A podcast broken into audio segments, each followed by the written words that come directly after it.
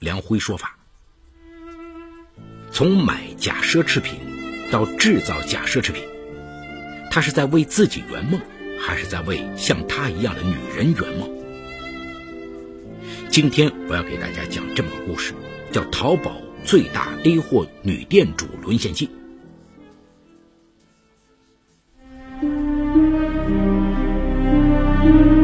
法治故事耐人寻味，梁辉讲述不容错过。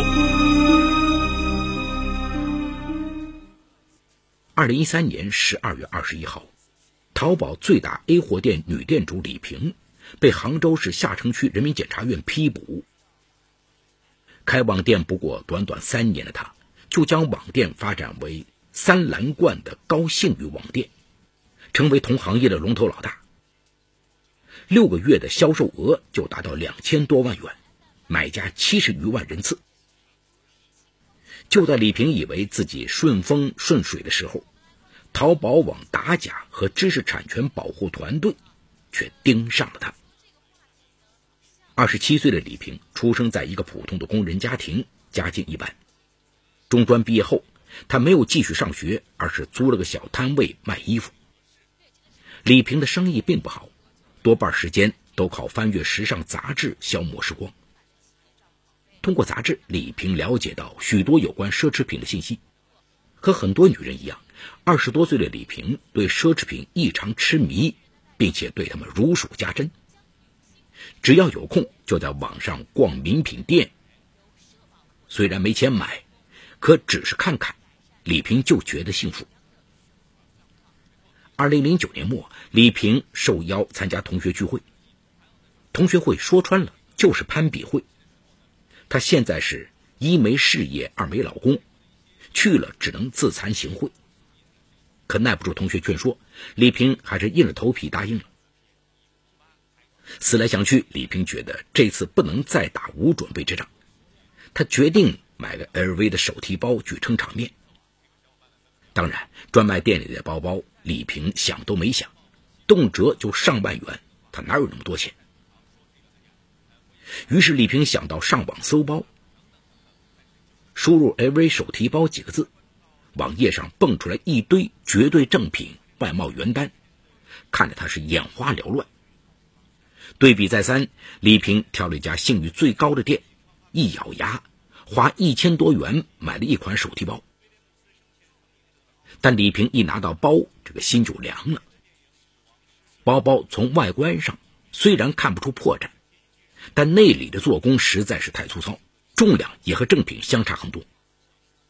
李平立刻和卖家理论起来：“你好，我觉得你们家的包不是正品，是仿的。”卖家很快回话说：“亲，我们的包都是原单尾货，有一点小瑕疵很正常的，不然我们不会卖这么便宜。”李平一看对方把自己当傻子，就回复道：“你的宝贝内里做工太差，重量也不够，明眼人一眼就能看出来是假的，我要退货。”对方赶忙回复说：“亲，看您应该是行家，我就跟您说实话吧。现在网店卖的名品包基本都是仿的，您从外面看根本看不出来是假的。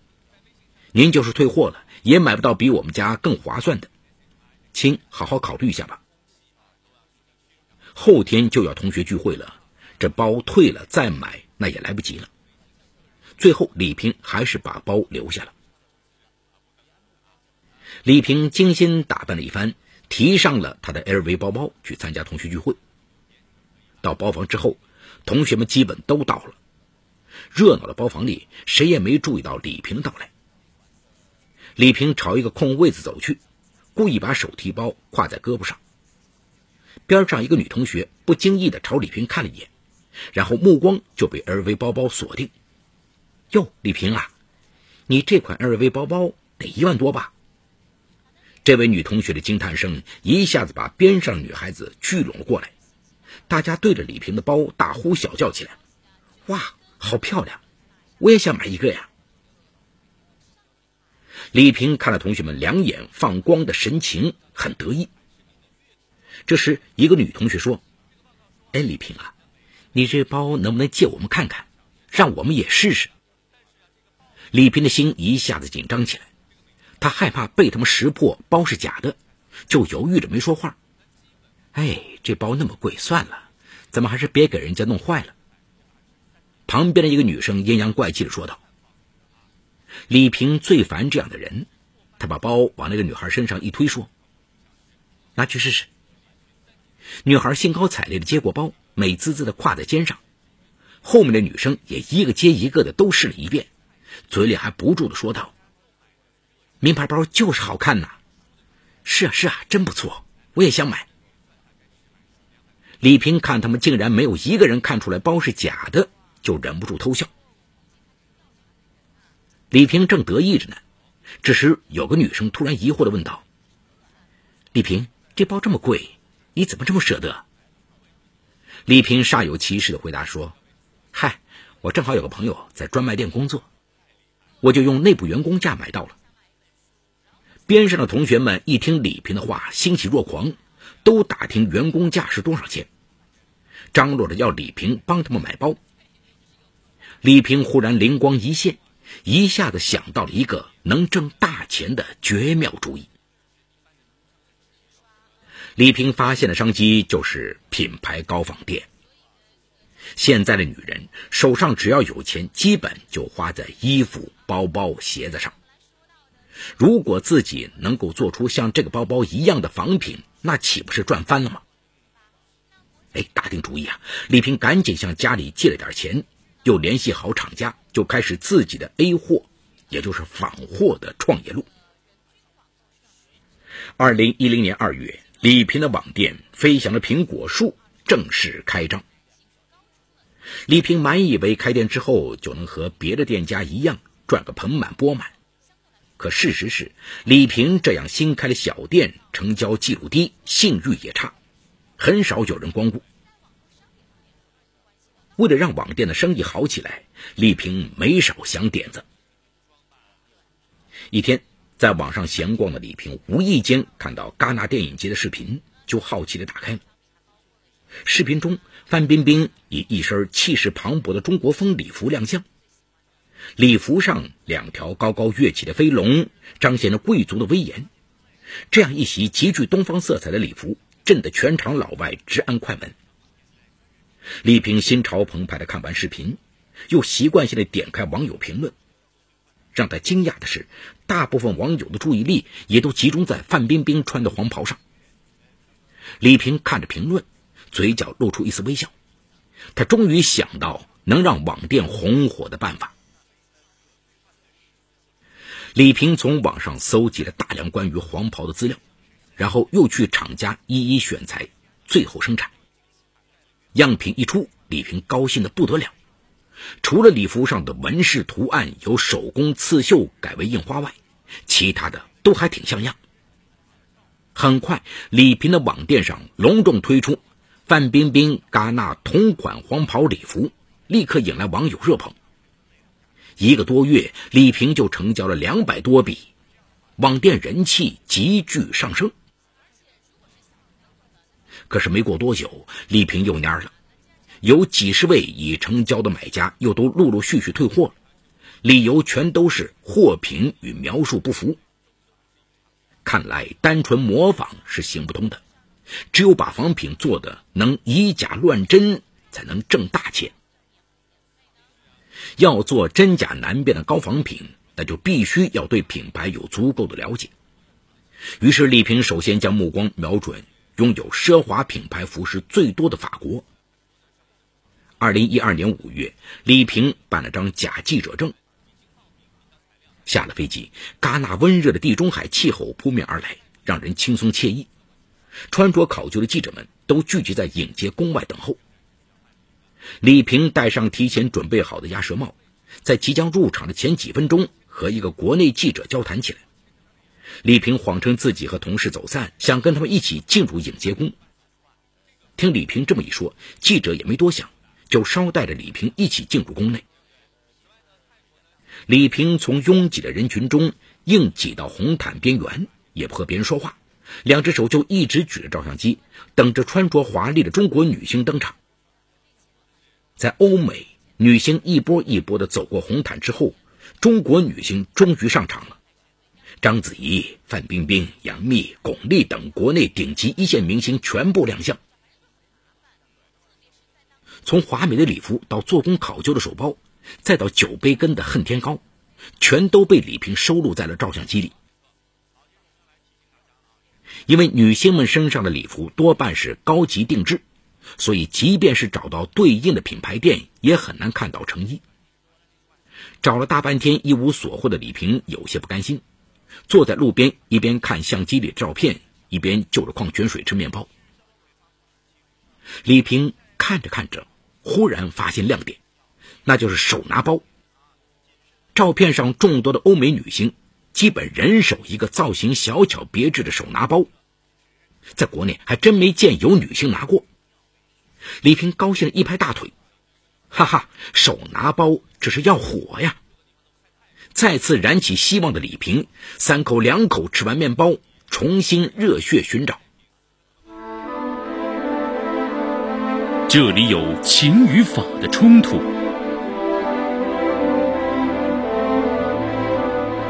这里有生与死的考验，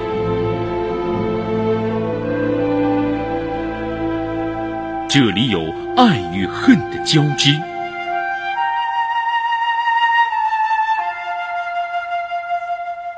这里有黑与白的较量，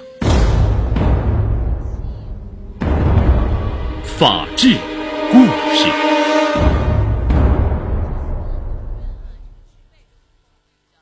这次李平进的是他最爱的香奈儿专柜店，一进店就惊喜的发现了一款简约大气的手拿包，暗黑色的包身搭配足够耀眼的金属链，安静的摆放在纯白色的台子上，即便位置有些偏。但散发着万丈光芒的它，一眼就能让人看见。李平凑近一闻，还有一种原皮味，猜测很有可能是小羊皮或牛皮。趁店员不注意，李平假装看手机，然后对包包进行了三百六十度无死角拍摄。之后又把包包的拉链拉好，偷偷的从自己的包里掏出一个迷你电子秤，把包的重量记录了下来。做完调查工作，李平还臭美的拿着包自拍了几张。临走前，又对谢奈尔店咔咔咔的拍了几下。忙了一天，李平总算是有点收获，心满意足的回国了。回国后的第二天，李平就紧锣密鼓的联系厂家，并把所有照片让技师过目，同时把自己的要求和最终效果传达给技师。技师很聪明。为了保护自己来之不易的知识产权，他让工厂签订保密协议。在所有同行对手拿包都还没有觉醒的时候，李平已经成为走在时尚潮流最前端的卖家。二零一二年七月，李平的雪奈儿手拿包终于亮相。李平除了放上几张包包细节的照片，还颇有心机的把自己在法国戛纳电影节和雪奈尔专卖店拍的照片也贴了出来。一时间，无数网友疯狂抢购，买家也清一色好评。这个夏天，李平用一款雪奈尔手拿包征服了淘宝，一夜之间，几乎所有卖家都对李平敬佩有加。当然，在李平疯狂卖货的同时，他也没忘保护自己，他将雪奈尔的品牌 logo 都打上马赛克，用小香家代表品牌名称。二零一二年中。业务非常繁忙的李平扩大了经营规模，在杭州四季青一带租了一千平方米的厂房，做工作室使用。厂房位于偏僻的小巷子里，很难察觉。从破旧的楼梯上到厂房，进入眼帘的就是另一个全新的世界。李平将所有墙面重新粉刷成纯白色，把厂房划分为样品间、摄影棚、工作室。样品间里各种高档品牌服装都用衣架分门别类挂好。工作间里，李平招聘了十名员工，每个员工在上岗前都会由他亲自培训，培训内容多半是怎么唬住买家，怎么规避风险。二零一二年，公安部打假行动开始后，李平谨慎了不少。为了不让自己被抓住把柄，他对厂里的一样。李平停下手中的纸笔。立马登上工作 QQ，并对小丁说：“你把网址发过来。”李平一进那家网店，发现好几样单品跟自己的差不多，价格也便宜不少。李平顿时气不打一处来，他立刻给厂家打去电话质问。厂家很无辜的表示没有泄露商业机密，并把自己的订货单发过去给李平查看。李平一看订货单上确实没有这笔交易，就将信将疑的回道：“行，我相信你，但是以后我的货你必须第一个发，给我的价格也必须是最低的。如果以后我发现有人在我之前上新款或者比我的价格低，那我们就终止合同。”厂家为了不得罪李平这个大客户，一口答应。跟工厂交代完，李平又拉拢另一家同样做的很大的店家，达成攻守同盟，以稳定市场价格，确保其他店家不会恶意拉低价格，破坏行业规则。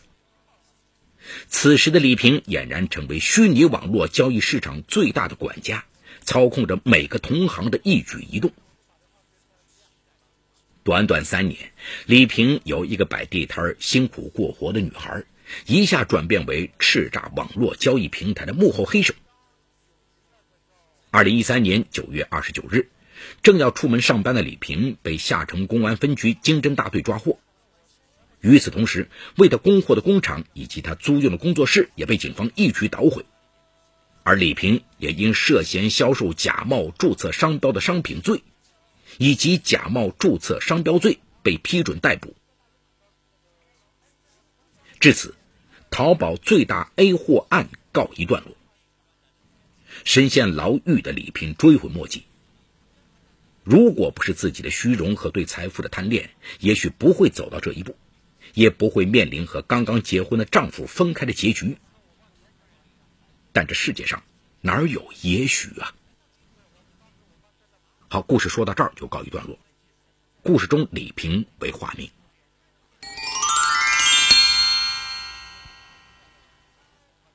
李平啊，从制作高仿咸纳手提包起步，凭借所谓的经商头脑和钻研精神，在短短三年内成就为业内龙头老大。然而，就在李平的事业不断向新的高峰攀登时，日渐庞大的网店规模和不断刷新的销售记录。也使得在犯罪道路上愈行愈远，直至无法回头。前方等待他的将是法律的严厉处罚。根据我国刑法第二百一十三条规定，未经注册商标所有人许可，在同一种商品上使用与其注册商标相同的商标，情节严重的，处三年以下有期徒刑或者拘役，并处或者单处罚金。情节特别严重的，处三年以上七年以下有期徒刑，并处罚金。第二百一十四条还规定，销售明知是假冒注册商标的商品，销售金额数额巨大的，处三年以上七年以下有期徒刑，并处罚金。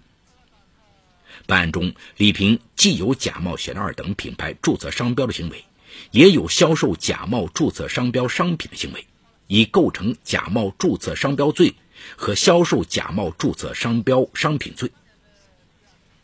同时，根据最高人民法院、最高人民检察院关于办理侵犯知识产权刑事案件具体应用法律若干问题的解释的有关规定，假冒注册商标非法经营数额在二十五万元以上，或者违法所得数额在十五万元以上，属情节特别严重，应当以假冒注册商标罪。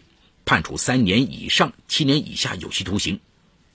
销售明知是假冒注册商标的商品，销售金额在二十五万元以上的，属于刑法第二百一十四条规定的数额巨大，应当以销售假冒注册商标的商品罪，判处三年以上七年以下有期徒刑，并处罚金。